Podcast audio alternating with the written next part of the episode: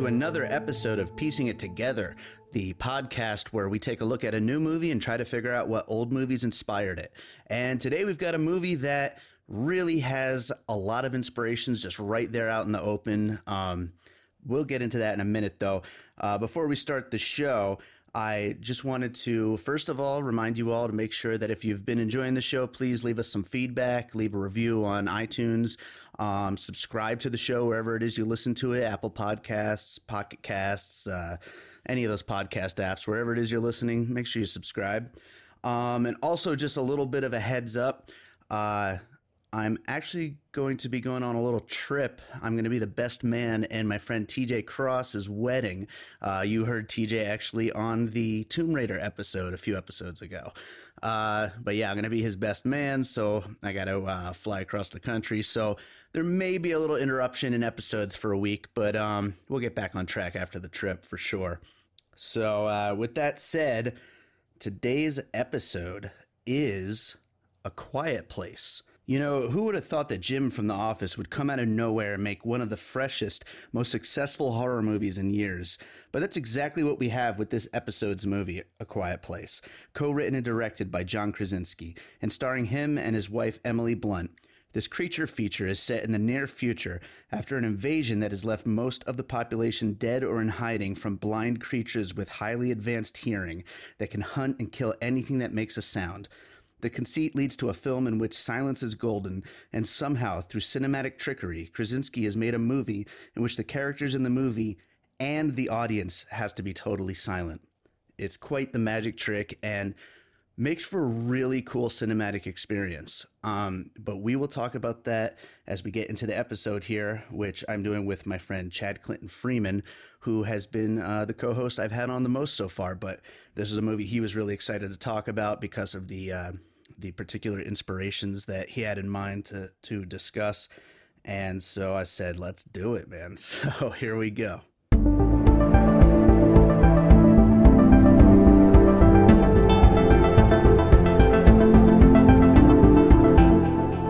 All right. So, so we are here to talk about A Quiet Place. And with me again is Chad Clinton Freeman. How you doing, Chad? I'm good. How are you? Yeah, I'm doing all right. We're just, we'll let everybody out there listening know a little bit of inside baseball here, but we're just kind of like squeezing this one in because we both have like crazy busy schedules coming up. But, you know, this is a movie that it was kind of like a big movie, a big release. And so we wanted to talk about it. And I think we, you know, both had a few things to say about it. So I thought it would be good to get it in when we could. Definitely. Yeah, this is gonna be a fun episode, I think. Or at least it's. I'm excited about a lot of the stuff that I get to talk about because I always like to talk about things that I love, and so there's a lot of cool things to get brought up here. So nice, awesome. Well, you know, this movie it's you know probably the biggest movie out right now. I mean, at least certainly Rampage is number one right now, but this is really the big movie right now. So I think most people listening are probably going to know what it is. So I'd say let's just like jump right in. And, you know, I will let you go first this time since I've let everybody else go first, it seems, but I never let you go first. So I'm going to let you go first this time. What would your first puzzle piece be for this one? My first puzzle piece, you're probably going to guess this one. You probably already know what I'm going to say. Mm-hmm. I have a feeling it's on my list. So my first puzzle piece is Signs. That's literally my number one. Yes, that's what I figured. So, reminded me so much in so many ways. It's funny because when I saw the trailer, something about this movie felt like an M. Night Shyamalan movie, mm-hmm. and definitely in watching it, I mean, to me, it had to have been an inspiration. This one, it doesn't hit you over the head the way M. Night's movie did in regards to, like, I guess, Destiny, mm-hmm. Which I was going to bring up another movie that's very much in line with Signs. But At the same time, what it did do is, well, one, the whole setup with it being about a family and being in the middle of nowhere, and it being, you know, them surviving, and you having these creatures. You've got all of that, and then you've also got the big time use of sound, where you don't see the monster at times, you just hear things, you know, and the way that's done brilliantly with, you know, how that builds the suspense. And then also the other thing that was very similar is how you have these characters that are flawed, or maybe they're considered weak, and then they end up being like one of the big pieces, you know, to like one of the heroes of the story. Their weakness ends up being a strength in some way. Right. Everyone so, has their place in the fighting back. Everyone has their thing that combined is why they're able to survive. Well, yeah. There's that combined element, but then I was also thinking in the more of just like specific in looking at, you know, of course, in this case, the deaf girl, and then in Signs, it was, he had asthma, if I remember correctly, and that being like one of the big, you know, things that help save the day. So yeah, again, there's like this almost like a destiny kind of element to it. Like you said, the combined effort of everybody playing their part and the pieces falling into place. Sure. Which I wanted to mention, because, you know, Signs, that came out in 2002. The movie that Signs always reminded me of, and I felt was inspired by, was the 1998 movie Simon Birch. It don't take this and think that Simon Birch, A Quiet Place, if you watch that, you'll see a connection, because I was trying to say, I wonder if there's a connection I can pull there, but no. But Simon Birch is a whole lot about, it's very much about destiny. And I remember when I first saw Signs, I was like, oh my God, this is just like Simon Birch. So, and it's been so long, like I haven't seen Simon Birch since 98. I think I've seen Signs maybe once since I first saw it. But that's one that I need to go back and rewatch, because, and this one definitely made me think of it. And, you know, when I think of one that I really like too, I really want to go back and rewatch it. Sure. But yeah. Yeah. I don't remember if I've seen Simon Birch, but, I'm going to have to check that out and see if it's something that I've seen. I honestly don't remember, based on the name. I'm going to have to look it up. But yeah, Signs, like I said, is number one on my list. And all the things you were saying. Also, of course, one thing I don't think you mentioned, but the setting. It was very much like Signs, I thought. You know, that house in the middle of nowhere, and just like the cornfields and all that stuff. Yes, the corn. Yeah, the setting, I thought, reminded me a lot. And also another thing is like the very clearly defined rules for what survival is, and like in this movie versus you know, what the very M. Night style set of rules that his movies always have, where there's always some very specific things that you know, it almost seems like it's like a checklist of ideas that he had, and then put them together, and then there's your story. That's something that I thought about Signs, and that's something I think definitely about A Quiet Place. Right. Yeah, for sure. Which at the same time, I also thought of The Village, but mostly like how you're saying, sort of the rules of how to survive, and then also at the same time, the primitive living, you know, that aspect of it, totally. Again, this was from the very first trailer. I thought M. Night, and then as I watched it, I was like, "Oh, this is totally M. Night." So of course, I loved it, because he's one of my favorite filmmakers. Yeah, and it had a, you know, it, you know, before we leave this particular puzzle piece here, you know, and obviously we get into spoilers on this show, so everybody, there's going to be spoilers. But you know, the twist at the end, I don't know if you'd really call it a twist, but the thing at the end that it was her hearing aid that's able to be used as a weapon to finally fight back, to me seemed like, literally in the theater, I'm thinking to myself, that is so M. Night Shyamalan that just happens. And right. It did make me wonder, because this movie is getting, I mean, not everybody loves it, but for the most part, it's getting a lot of raves. And I was wondering, do you think an M. Night Shyamalan movie where that was the thing would get like a lot of, you know, criticism, because he seems to get a lot of criticism, you know, in the last couple decades? Well, what I would say is that this one was, again, like with the destiny element, and then also that element as well, I think they played it, they downplayed it in a way, whereas he would really upplay those things. And a lot of times, I think that turns people off when it's played up so much. And like, I mean, like how you're saying, I mean, you know, that didn't really come off as a twist per se. I mean, it was. And then also it was very much where they had the like pieces of it that you got during the movie. And then as it happened, you know, they showed you those pieces again. Mm-hmm. And it was like a, you know, reveal kind of thing, but it was just done in a totally different way than the way he does it. Which I think is why people, I mean, I'm guessing, because like I said, I love his movies. I love his twists.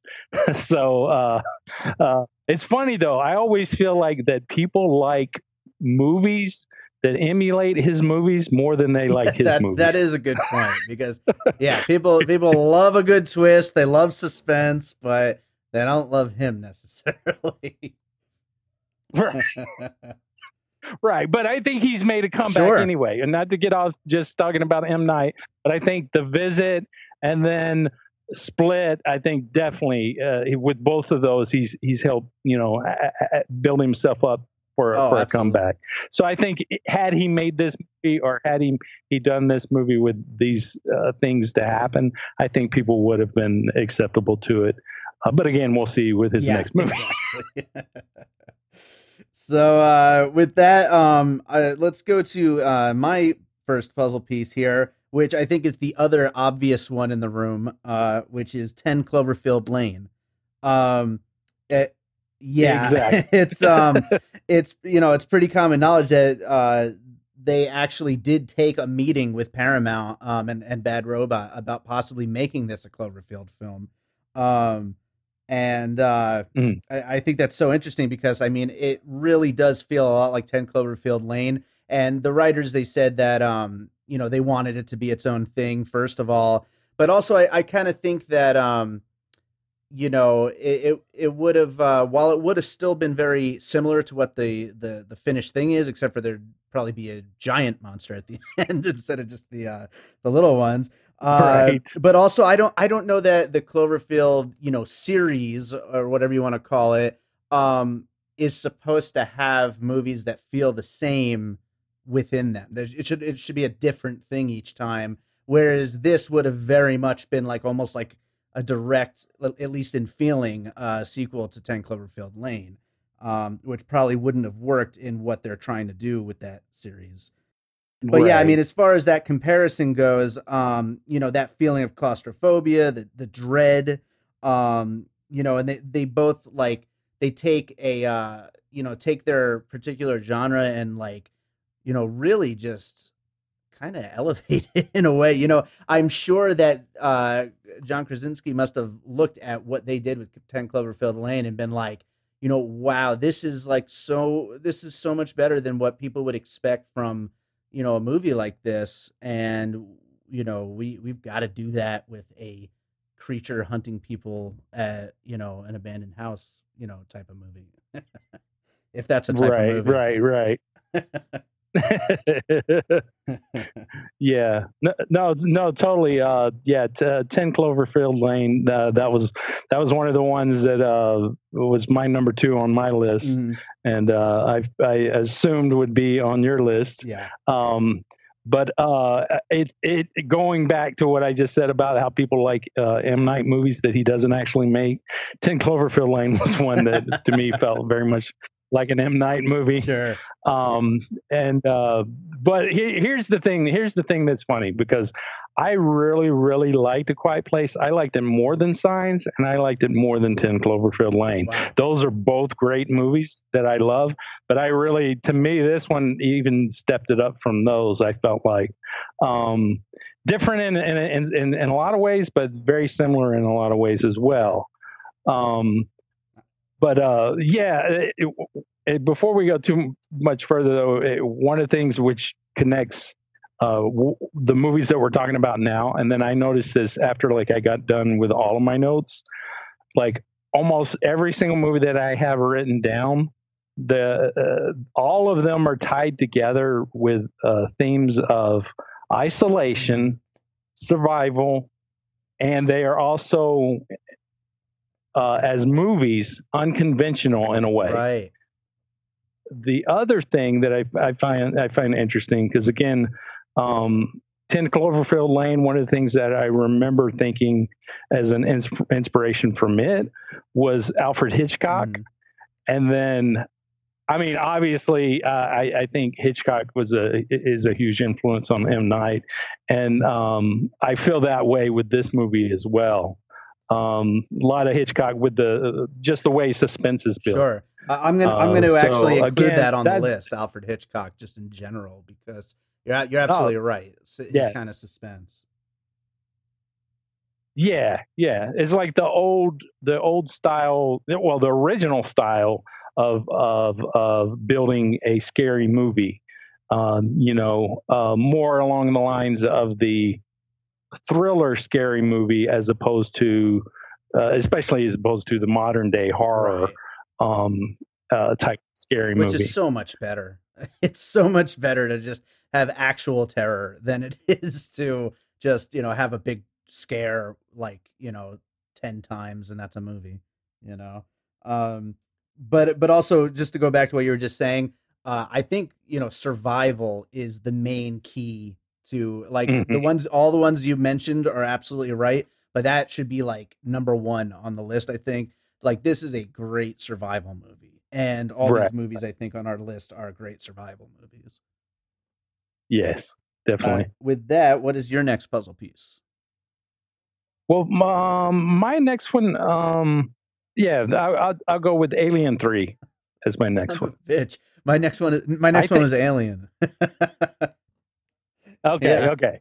Well, I think the Alien series in general is a yes, but for me, Alien 3, what really got me was, the Ripley and Alien face-to-face moment. Sure. They had that in this movie. It was very, very, without totally overdoing it. They totally did a nod, when the mom was down in the basement, and you had all the water, and you had the water pouring down and she was hiding behind it and the alien came creeping up, and I was like, oh yeah, that's totally Alien 3. And then, her as a Ripley character almost in a way as well. The way she just totally goes nuts and is a badass at the end. Sure. Yeah. And I was thinking of the alien, the alien itself, because, just this unstoppable killing machine that the humans just, what are they going to do? You know what I mean? This thing, right. There's just no way, Yeah. And talking about the creature though, the way it looked reminded me a lot of the creatures on Stranger Things. It looked a lot better. The effects were so much better than those creatures, especially season 2. I really didn't like the CGI on season 2 of Stranger Things. No, I still haven't watched season 2 of Stranger Things. I'm so slacking when it comes to Netflix. Well, season 2, I liked more than the first season, but I'm not a fan of how it looks, the CGI. So skipping over Alien, since we just talked about it with your Alien 3, although I'll include both of them on the final list. But my next puzzle piece then would actually be Don't Breathe from Fede Alvarez, the director of the Evil Dead remake. So that is another movie in which, it's imperative that if these people want to survive, they cannot make any noise. So I think that's got to be, an influence somewhere along the lines. And that actually, I really loved that movie. It was crazy dark and his remake was surprisingly good of Evil Dead. And, he really followed it up well, I thought, with Don't Breathe. It's a really intense movie. Did you see that? Well, I saw it. I didn't like it, but I'll tell you what, I saw it at the drive-in and it was too dark to see at the drive-in because the screen was not dark enough. So I don't think that I got the full feel of it because everybody talked about how great this movie was. And I was like, didn't really do anything for me, but I think it had to do with not a great viewing. I don't think it was a drive-in type of movie, just like A Quiet Place. Do not go to the drive-in for it. Sure. Yeah, it would be nothing but like car idling noises and stuff, and and like doors slamming. Yeah, and horns honking going down the street. Yeah, yeah. So I think that's the thing is that I think Don't Breathe was too dark of a movie to see at the drive-in. I think Quiet Place is too quiet of a movie. But what's funny is that a lot of these movies though that we're mentioning also, for the most part, are very quiet as well. Not overly loud like explosion. Not typical blockbuster type movies. Again, which I think ties all of them kind of together as well. Again, I said they're unconventional for the most part. By the way, do you know who produced this movie, A Quiet Place? Yes, I do. I was going to bring that up at one point. Again, I say Michael Bay is a badass producer. Okay, I think he is a great producer. He should produce movies, right. But yeah, it's like the opposite of his movies that he directed. Yeah, that's so funny. He would have never directed this movie. Absolutely not. You get maybe 10 minutes of the silence, and that's about it. Oh man! So, what is your next puzzle piece? Well, I got a cluster. Okay. I because one of the things this reminded me of, again, I've said unconventional. So that's one of the things that struck me because of how quiet it is and just how different it is. And that reminds me of the films from A24, or is it A24? I never know which way it is. How do you say the studio name? I usually say is it A24? I say A24. I'm not really sure though. Okay. Yeah, I always say A24. I say A24. Oh, wow. So wow, I'm glad we're finally getting to the bottom of this. This is a conversation we should have had a long time ago. I know.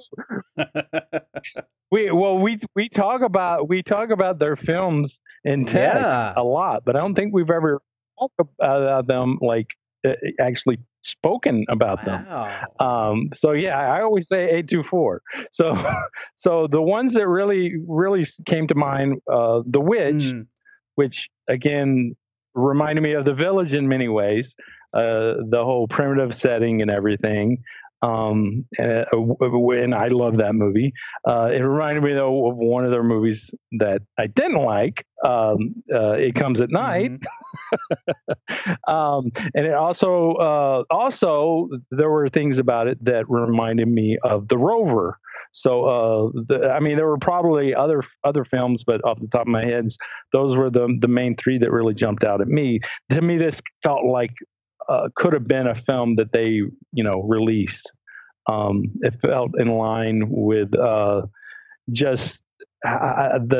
type of, unconventional type of films that they make and they also release. Sure. Also, really, what's the word? Not showy, but like just like almost like a stunt in a way, like something that's just like, oh wow, like they did that. You know what I mean? And I mean, Krasinski definitely gets points for that. You know, for that kind of a thing with the way that he actually made a movie like this, a movie that's quiet, you know, so quiet for like the whole time. And the audience actually has to hang on and be silent, just like the characters in the movie. And that's something that only a studio like A24 normally would do. Something so unique. Oh yeah, totally. Like that, you know? Yeah. This one of those that feels like a passion project, yes, by either a studio or a director, where they really had to stick to their guns. And because I mean, before I even saw this, I was seeing people post on Twitter and stuff about how they were scared to eat their popcorn, or that the movie was so quiet that I thought they were joking and saying these things, yeah, until I actually saw it. Then I realized that, yeah, and what's great is the audience does play by the rules of the movie. Yeah. I mean, and I even myself, I mean, I'm not somebody who talks during movies. You know this because you've seen enough movies, sure, with me. But this was one though that I actually found myself like kind of like screaming internally at moments, like somebody would do something and I'd just be like internally saying no and wanting to scream no, and then like something would happen and I would just be like, oh my god, yeah. and it would be like, I'm not a person that does those things, but I could feel myself saying these things like internally as things happened in the movie, and that's what, like it's almost like a participation film where you're actually in the moment of what's happening. And since I mean, I myself for the most part am pretty quiet, so I guess. I kind of enjoyed being along for the, sure, ride. Yeah, and he's got to get like major props for that. Like I like this. Well, we'll get into it later. We'll skip that for now. But yeah, he gets major props for that. You know, definitely for being able to get the audience on his side like that is pretty wild. Right. So yeah. So my My next puzzle piece, this is actually the last one that I have here. And it's funny, well, because I just made my notes today because we were trying to squeeze this episode in, and I couldn't quite think of what movie I was thinking of. So it's more of a genre that I'm gonna mention here, and it's zombie movies, specifically the kind where survival relies on having to go out every once in a while and get supplies and get food and stuff like that, and right, and trying to survive through that and get back to their home and everything, which is something that is a thing that happens in a lot of these kind of zombie type movies. I'm sure you probably, based off that, have a specific example you probably could mention, but yeah, that was the next thing that I had listed here. Well, yeah, that's funny because I had an influence and then I had like a related one, but the related one, so I'll go ahead and go to that one, was the TV show The Walking Dead. Okay, yeah. And I don't know if you've ever watched it. No, I've never actually watched it. I saw like one episode or two episodes. Okay, before, okay. That's it. Yeah. Okay. So yeah, along the same lines of what you're saying about the whole survival and having to go out and find things and, food and whatnot. And then also having that element that can attack at any moment, and having to be aware of it, and having to, have plans and backup plans and all these things in place. Yeah. And the other thing about it is that, you've got this family in this film, and then also on The Walking Dead, you've got family, and you've got like a bigger group of people that operates as a family. So you've got those elements there that are very similar, but the puzzle piece that that was related to Walking Dead was the movie The Road. Oh yeah, absolutely. So that one, when I watch The Walking Dead, I always think of The Road, because in The Road you've got the dad, and you've got the son, and you've got the dad protecting the son, and there's just very similar with Rick and Carl on The Walking Dead, and that was one that very much I thought of in watching this movie, which reminds me also, though, because that kind of ties back to what I was saying, because The Road in many ways is kind of a Western. This movie felt a lot like a Western to me as well. And then The Rover, which I had mentioned, is kind of a modern day type Western. And then at the same time, I was reminded of, while watching this movie, a couple of Westerns, and I guess it's kind of a quasi-Western from the 70s. One was actually Peter Fonda's directorial debut, called The Hired Hand. And it's a very quiet revenge movie.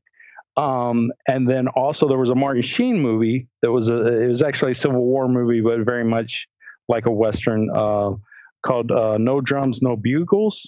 And that one is very much about, he's like he doesn't want to be a part of the war, and he runs away, and it's him surviving in the woods by himself.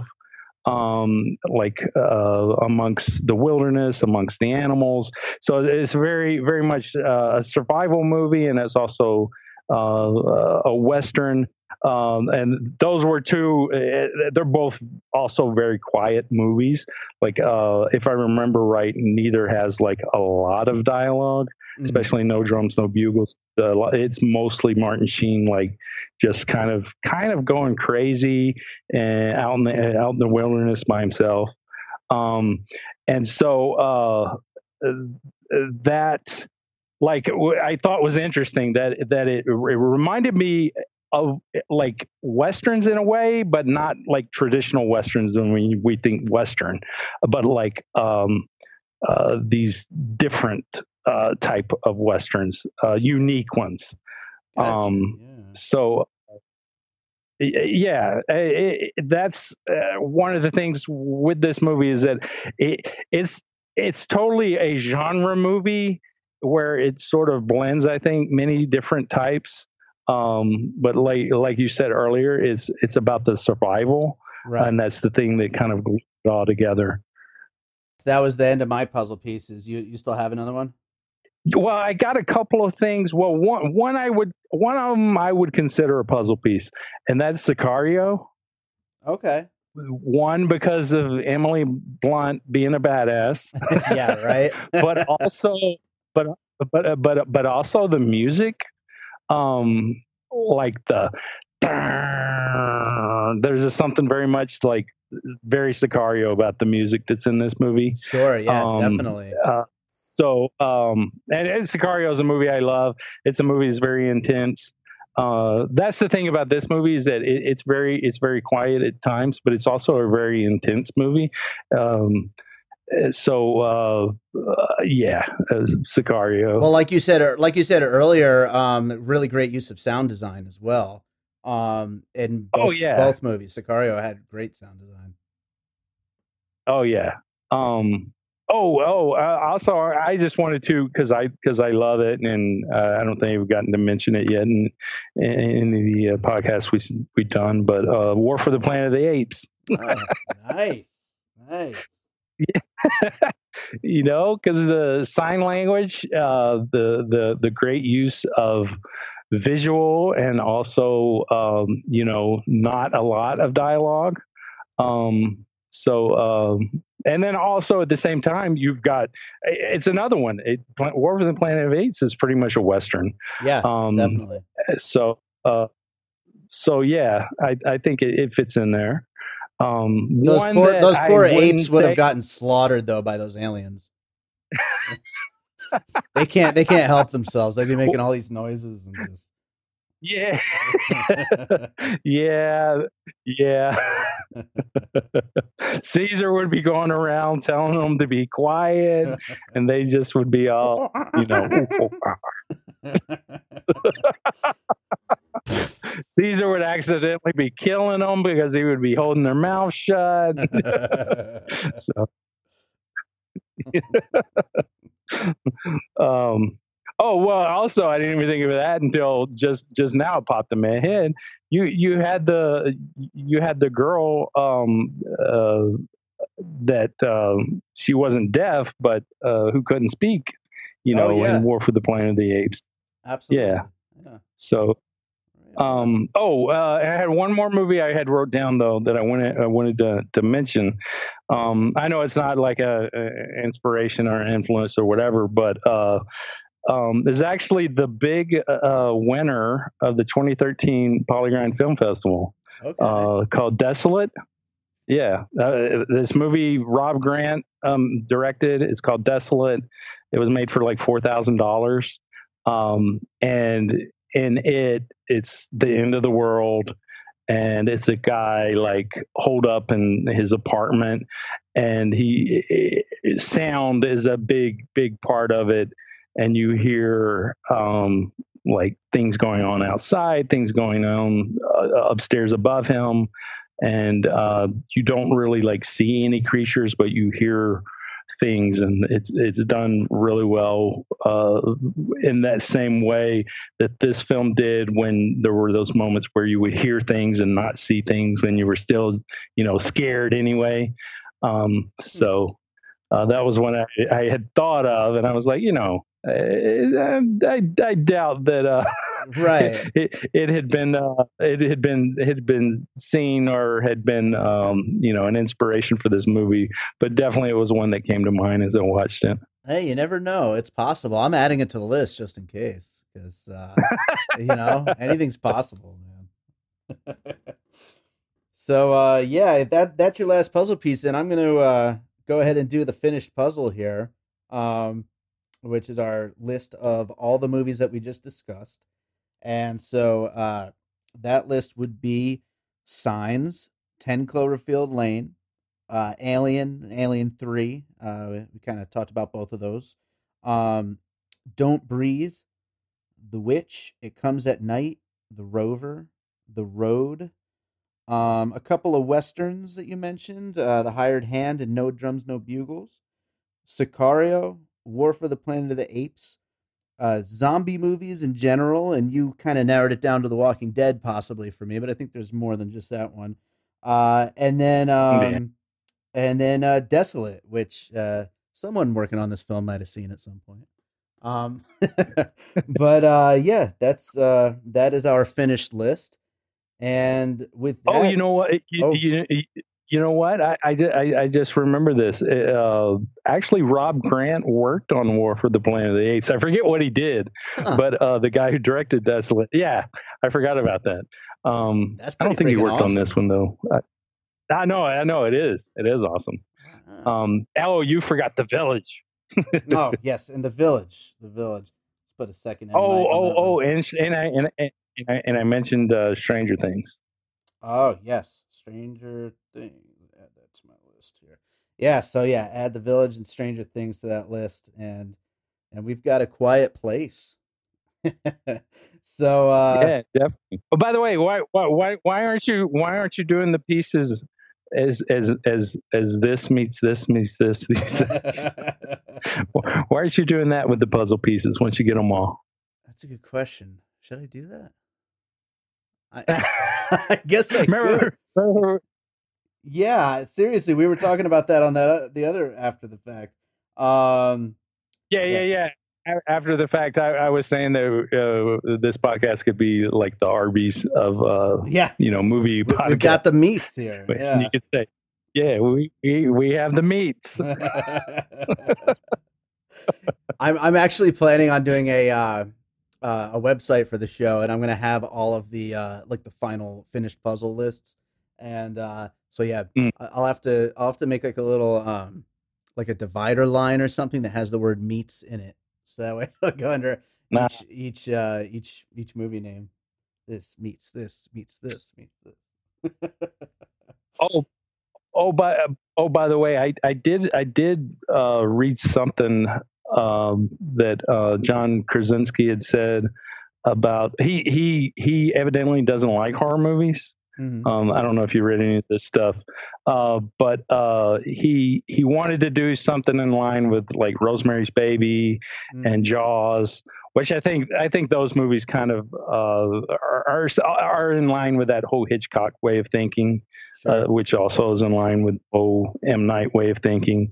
And then one of them, which I thought maybe you would mention of more modern movies, was The Babadook. Which I don't like that movie. I don't even remember that movie. But I did like The Babadook. But yeah, I almost put Jaws on my list. But I ended up not putting it on there. But yeah, Jaws definitely. So yeah, man, I like this movie. You loved it. That's right. Yeah, you loved it.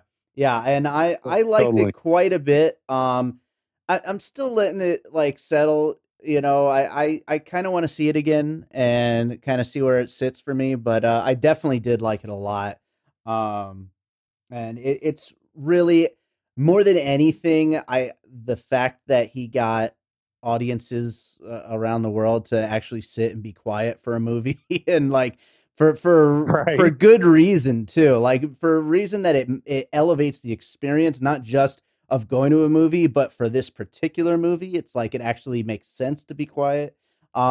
Is really quite an accomplishment. And a lot of great performances all around. And, you know, I definitely enjoyed it a lot. Yeah, I totally loved it. It's my favorite movie this year so far. Wow.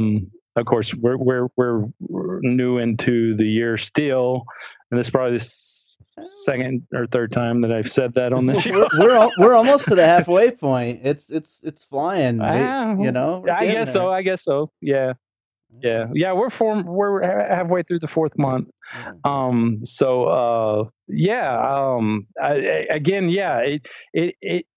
It gave a unique experience, and that's one of the things that I love about movies in general. I love going to the movies because I love the experience. Yeah. And I love when you can see something that does give you, you know, that either makes you feel or think or see things differently than you had before. Yeah. And this was definitely like an experience type of movie, kind of like you were saying, not necessarily a gimmick per se, but kind of a gimmick. I mean, almost like, you know, yeah, that whole thing of not even having to tell the audience to shut the hell up. Just somehow, right? It seems like the audiences, for the most part, are just following along and doing it. There hasn't been any director statement or anything like that about, oh, you need to be quiet if you're going to see this. You know what I mean? Yeah. And somehow, though, it seems like audiences are actually just playing along. That's totally awesome. And I love Emily Blunt, and she totally delivered with this movie. I was really happy. I mentioned Sicario, but yeah, this is her best performance since that movie. Sure. Of course, I thought she should have won an Oscar for that movie, but all around the performance was great. Though all the kids were great. There was nothing about this movie that, like when I left, that I had no complaints whatsoever. I was like, oh my God, that was so great. I just loved it. And also, it should be mentioned, John Krasinski, like, where did this come from? Because, I mean, we had Jim from The Office, who, you know, everybody loves. But then all of a sudden, he's in a big action movie, the Benghazi movie. And then, boom, he's writing and directing and starring in his own original idea movie. It's pretty wild, that trajectory. And it sounds like his he already has his next thing lined up, which is another original genre kind of idea, more sci-fi, Life on Mars, I think it's called. It sounds like it's gonna be really good. I wouldn't doubt if Emily Blunt stars in it, from the description. It sounds like something she would be perfect for. But yeah, I mean, wow, like that's pretty wild. I'm really excited to see what else he does from here on out. Well, I joked before this movie came out, I posted on Facebook and Twitter that I hoped that this was like the breakout comedy of the year. Of course, that's a reference to Get Out last year, but really in many ways, this is the Get Out of this year, because that was a film where the director sort of came out of nowhere, not having done anything in this genre, known for comedy. So, I mean, really in many ways, there's a strong comparison there. Yeah. And this movie was hilarious.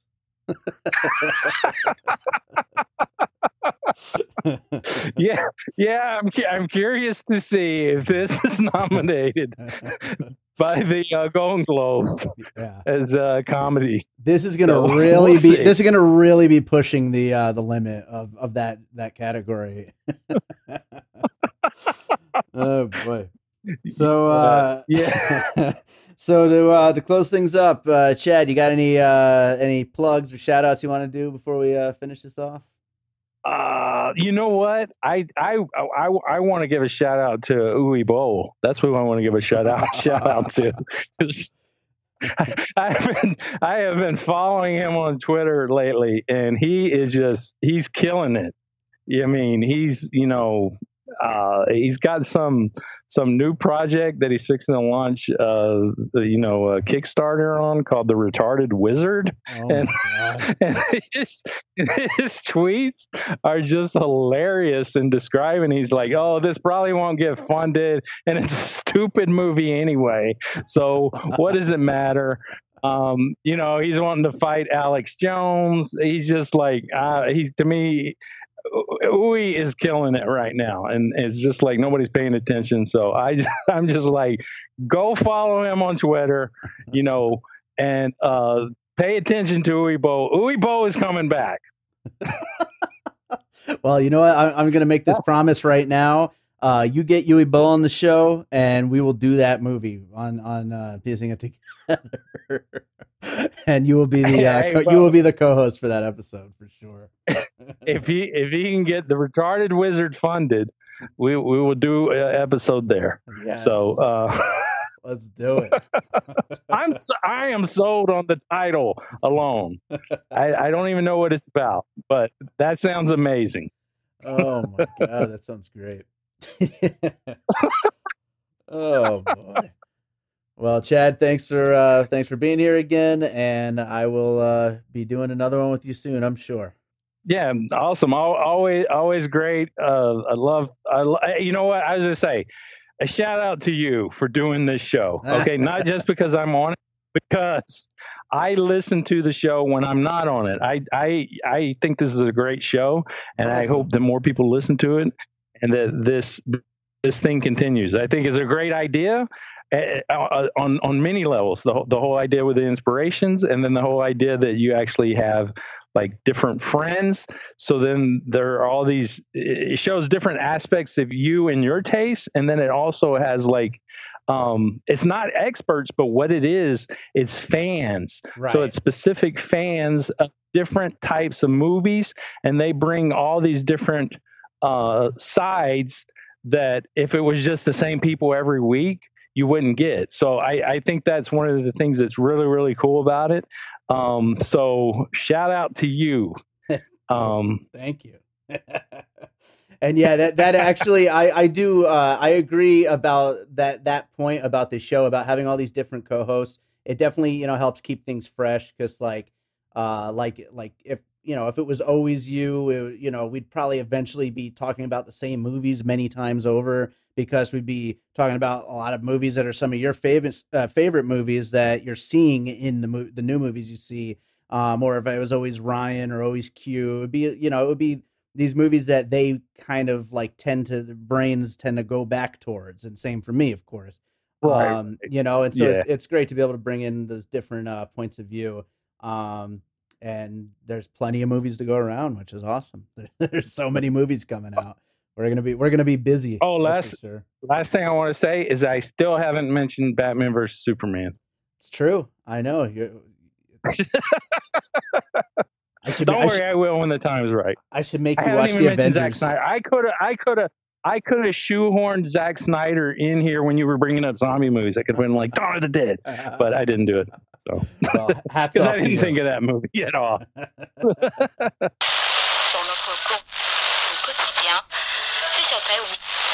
All right, so we are here with Everything's Cloverfield to discuss how A Quiet Place is actually a Cloverfield movie. I'm here with Ryan Darty. How you doing, Ryan? Hey, great to be here. So this is a good one because a lot of, as we know, everything is a Cloverfield. No questions Absolutely. About it. But this movie is much more a Cloverfield than a lot of things are. Like John Krasinski, who is, in A Quiet Place. He directed it. I don't know if he wrote it or not. I can't remember. Co-wrote it. He co-wrote it. Okay, that makes sense. He was originally supposed to be in the movie, which was God Particle, which for those of you who have been listening to Everything's Cloverfield for a long time know is the one Cloverfield movie that Dave and I both despise. So he jumped ship. It is terrible. Let's just went over into A Quiet Place. It is a horrible, horrible film filled with actors we sort of like and want to like, and just raises a lot of problems. But the best thing to come out of it probably was John leaving the movie to go make Quiet Place. So. Absolutely. And, I have to assume that during that process of, when you're working on a project, your gears are spinning, even if you're not a writer on the project, little ideas are popping in your head. Oh, what is this going to end up being? And I think little ideas probably led to him writing his own Cloverfield movie, which ended up with what we ended up with A Quiet Place, which has all the telltale signs of a Cloverfield movie. Of course, on screen, nothing is confirmed that it is, and it's certainly not, as far as marketing is concerned, they didn't end up going that route, but this is a Cloverfield movie. Oh, it absolutely. Spiritually, it takes the same thing of, let's focus on people and, take a much more human dynamic and put it in a twist of, an incredibly stressful situation, usually exacerbated by, aliens of some sort or something alienish or whatever. Absolutely. This by the beat would be the kind of movie that should have been a Cloverfield and could have been a Cloverfield. But alas, even though everything is a Cloverfield, A Quiet Place was not a Cloverfield. I mean, how do you think that, how did that happen? That, because we know that they took some meetings to make this a Cloverfield movie, but decided not to make it a Cloverfield movie. You got to wonder, wouldn't they want that name attachment? You would think so. And I think J.J. Abrams is good friends with John Krasinski, too. I feel like I've heard that before. So it definitely seems like all the channels were there. And who isn't J.J. Abrams good friends with, though? All these films that are good endings for TV shows. That's the only thing I can think of off the top of my head is Lost fans. But besides, and anyone who likes original Star Trek is also not friends with J.J. Abrams very distinctly. True. JJ has got his hooks in everywhere, and I know this isn't the case. In fact, I think John Krasinski has explicitly shot this down, but my most likely guess would have been JJ was like, hey man, you want to make this a Cloverfield thing? And I think this is the first feature length that John Krasinski has directed. So I could very much see it being a point of pride for him, of him just wanting to be like, no, this is my project. They didn't lean too heavily into him starring in it in the marketing and stuff like that. I really do think he wanted the movie to live and die on its own terms. Which, well, it's a great movie, yeah. But you know the joke's on him because it is a Cloverfield movie. It is 100% a Cloverfield. Oh so, man, yeah. So I think that does it for this episode of Everything's Cloverfield. Fantastic. All right. Thanks everyone for listening. Next week up, what we've got coming on is, I don't know if you've been paying a lot of attention. There's a lot of controversy with the new casting decisions for Mulan. Who's going to play the dragon in Mulan, though? I think it's going to be Clover from Cloverfield 1. We'll hear what Dave has to say, along with our guest star, the ghost of Christopher Farley. See you next time on Everything's at Cloverfield.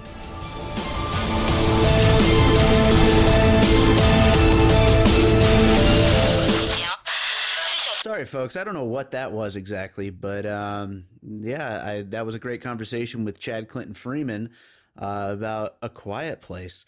And then there was that weird Everything's Cloverfield thing that just kind of popped in there. I don't know how that got there. But anyway, really great movie. And it is a surprisingly huge hit, and I'm glad it is, because it looks like John Krasinski's got a... an interesting second act career going on right now with, he's got another movie coming. And then, I guess, Quiet Place has been greenlit for a sequel. I don't know if he's going to be involved with it or not, but hopefully. And, obviously spoiler alert, at least in the director's chair. But yeah, it was a really good movie, and it was a great conversation. And, that does it for this episode. As usual, please make sure you are subscribed to the show. Make sure to rate and review us. If you have any feedback about this particular episode, any puzzle pieces that we left out, any movies that you think inspired A Quiet Place that we did not bring up, please email us. You can email me at bydavidrosen@gmail.com. And I'm actually working on a new website that will be up in the next few weeks. And on there, you'll be able to just fill out a contact form right there and send me suggestions and all that. But if you send me an email with some puzzle pieces that you had in mind, or any other kind of notes that we didn't go over, please send them to me, and I will read them on the show, because I want to get some listener feedback and start reading those on the show. But coming up, we have a couple more episodes, but like I said at the beginning of the show, I'm going on this trip, so it might interrupt the our usual one a week, sometimes two a week flow. We might even miss a week, but we'll be getting right back on track soon after this trip, as well as the new website that I'm working on that will be up after the trip. And also after the trip, on the day I get back, May 18th, is the release date for A Different Kind of Dream, my new album. I've been talking about it for a while now, and the pre-orders are actually live on Bandcamp, and will be live actually as of today on iTunes and CD Baby. So you're going to be hearing a lot about A Different Kind of Dream coming up really soon. I'm really excited for you guys to hear more about it, and to hear the album itself, and to check out some of the music videos I got coming from it. But anyway, thanks for listening, and as always, I'm leaving you with a track of my music.